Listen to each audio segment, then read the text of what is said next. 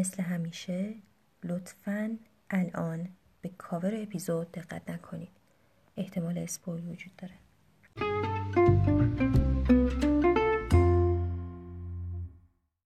سلام. به داستان یک case پزشکی خوش اومدید. تو این پادکست ما case های پزشکی رو از منابع معتبر بررسی می‌کنیم. کتابی که داریم روش کار می‌کنیم 100 Cases in Clinical Medicine.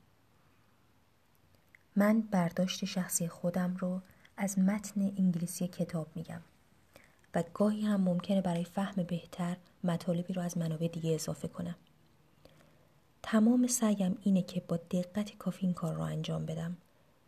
با این حال ممکنه اشتباهاتی رخ بده. خوشحال میشم با نظراتتون در بهتر شدن پادکست بهم کمک کنید. من دکتر دینا مرادی هستم و شما به داستان یک کیس پزشکی گوش می‌دید.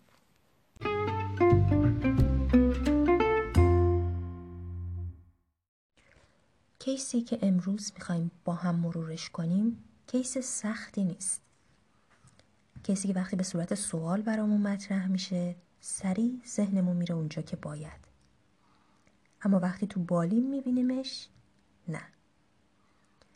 یا شاید هم مشکل اینجاست که برامون روتین نیست. وقتی بهش شک کردیم چیکار کنیم؟ کیس یه پسر 19 ساله است. با شرح حالی از های مکرر ریه. در طول دو سال اول زندگیش خلط و سرفه داشته و تشخیص برونشیت براش گذاشته شد. در چهارده سال بعد زندگیش هم به اصطلاح در اکثر اوقات سینش چرکی بوده. چهار پنج هفته در سال رو والدینش مجبور می شدن نذارن بره مدرسه. در دو سال گذشته هم مشکلاتش حتی جدیتر میشه. سه نوبت با خلط و سرفه pleuritic در بیمارستان بستری میشه. در اولین بستری از سه اپیزود بستریش H. influ در کشت خلتش رشد کرد. در دو اپیزود بعدی که طی دو ماه قبل بود تونستن Pseudomonas aeruginosa رو از خلتش جدا کنن. هنوز با صرف خلط بالا میاره هرچند واضحا حالش رو به بهبوده مادرش اما همچنان نگرانه و می‌خواد یه نمونه خلط دیگه هم براش فرستاده بشه. گزارشی که از میکروبیولوژی آزمایشگاه میاد میگه همچنان سودوموناس در کشت خلط رشد کرد. هیچ سابقه خانوادگی درگیری ریه نداره و در سوالاتی که ازش پرسیده میشه گفته که اشتهاش خوبه ادرارش مشکلی نداره ولی اجابت مزاجش نامنظمه مریض لاغره فقط 48 کیلو وزن داره با قد 160 در معایناتش هم تنها یافته مثبت وجود کرکل در قسمت فوقانی هر دوری است. معاینات قلبی، عروقی و معاینات شکمیش هم نرمالن. گرافی قفسه سینه بیمار رو براتون روی کاور اپیزود گذاشتم که الان می‌تونید نگاهش کنید. سوالاتی که کتاب مطرح می‌کنه یک اینه که چست ریش چه چیزی رو نشون میده؟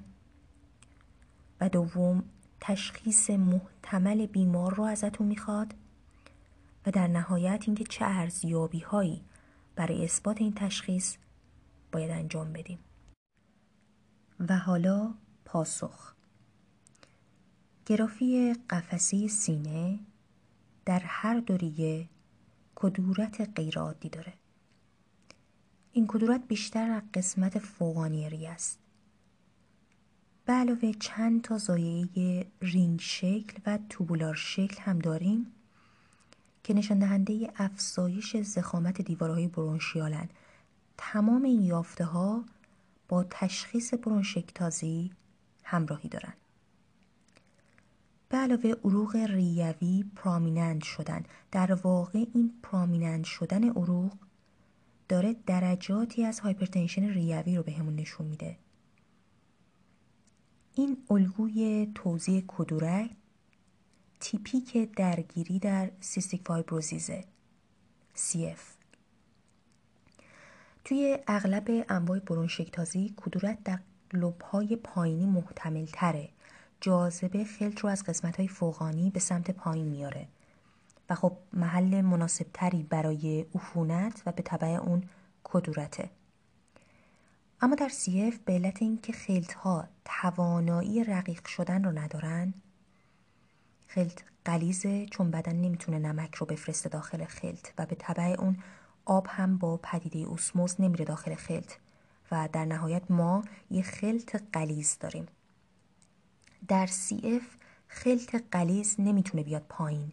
و عفونت بیشتر در قسمت های فوقانی ریه جمع میشه های رزولوشن سیتی اسکن برای ریه بهترین راه برای تشخیص برونشکتازی و بررسی شدت و نحوه پخش درگیریه.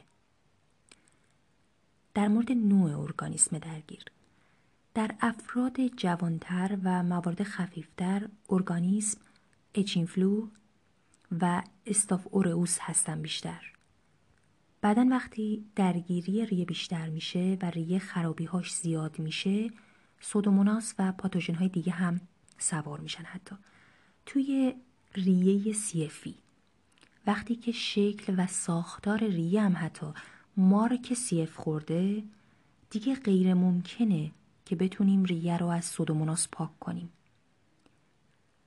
دیدیم اینجا هم با اینکه بیمار بدون علامت بود و نمونه خلطی که اصرار مادر باعث شد که اون رو بگیریم. همچنان در اون نمونه سودوموناس وجود داشت که خب قطعا درمان نمی‌خواد. همیشه وقتی داستان عفونت, عفونت ریه مکرر رو در یک فرد جوان و یا جوانی های یک بیمار میشنویم سیف رو باید در نظر داشته باشیم.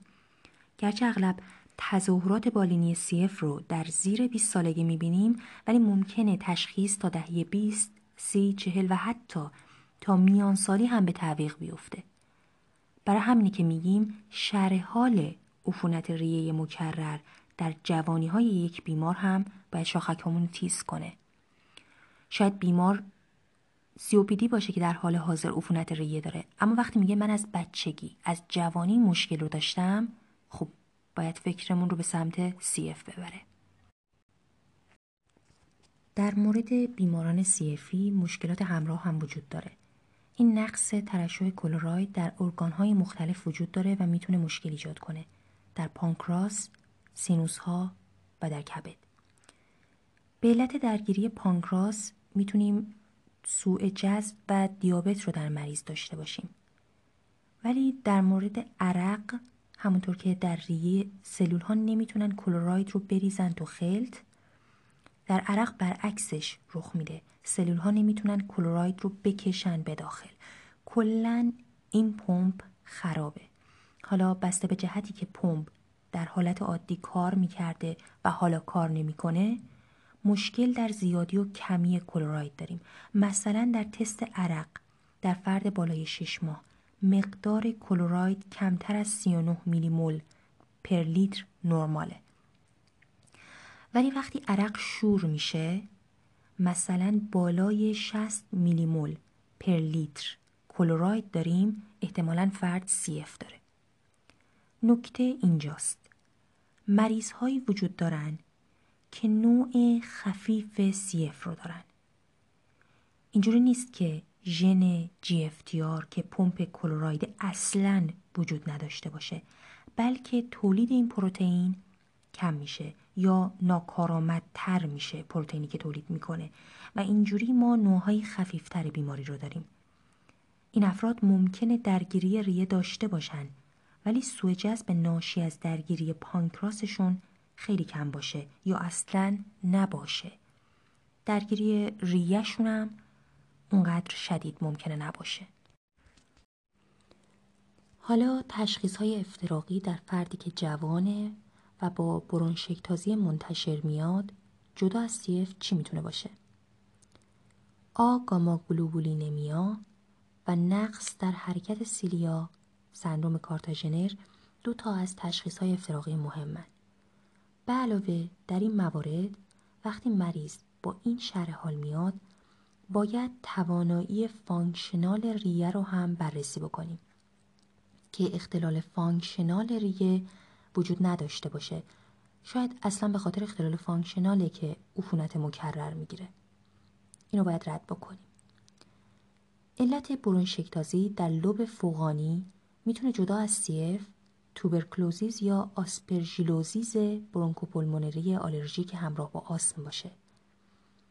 اینا مواردی هستند که به علت درگیری لوب فوقانی باید در تشخیص های افتراقیمون قرار بگیرن و نه عفونت های مکرر. روش تشخیص معمول CF تست عرقه. اندازهگیری الکترولیت ها در عرق. در CF ی ها عرق شوره.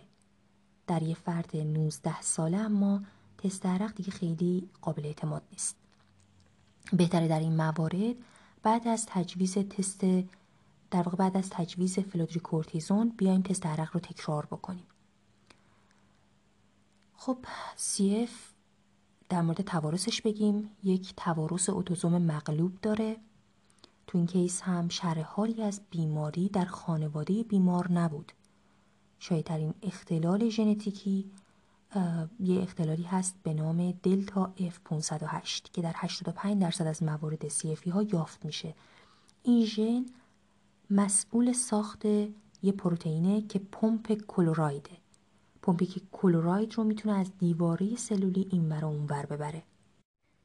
کلا شایع ترین اختلالات ژنتیکی رو که می‌تونیم در بررسی ژنتیکی ارزیابی بکنیم فقط 95 درصد موارد رو شامل میشه. یه سری اختلالات هستن که بررسی نمیشن. نمی‌تونیم بررسیشون بکنیم. پس تست ژنتیک منفی نمی‌تونه CF رو رد کنه. ما باید به فنوتیپ بیمار نگاه کنیم. برای درمان. در مراحل بالاتر خب پیوند ریه رو باید مد نظر داشت. حالا یه سری اقدامات درمانی جدید مثل gene replacement رو هم دارن روش کار می‌کنن. درمان و اقدامات مراقبتی خیلی خیلی می‌تونه outcome این بیماران رو افزایش بده. درمان باید در مراکز مربوط به CF انجام بشه. واقعا نمی‌دونم چقدر همچین مراکزی در ایران هست اما توصیه اکید کتاب به اینه.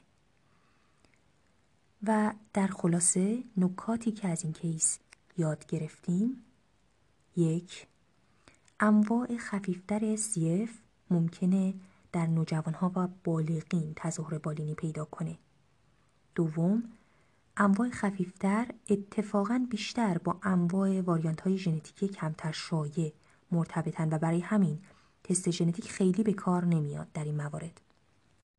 سوم های رزولوشن سیتی بهترین راه برای بررسی برونشکتازی و الگوی گسترش اون هست و در نهایت درمان و مراقبت این بیماران باید در یک مرکز با تجربه CF انجام بگیره. این هم از کیس سوم از کتاب 100 Cases in Clinical Medicine و ممنونم از همراهیتون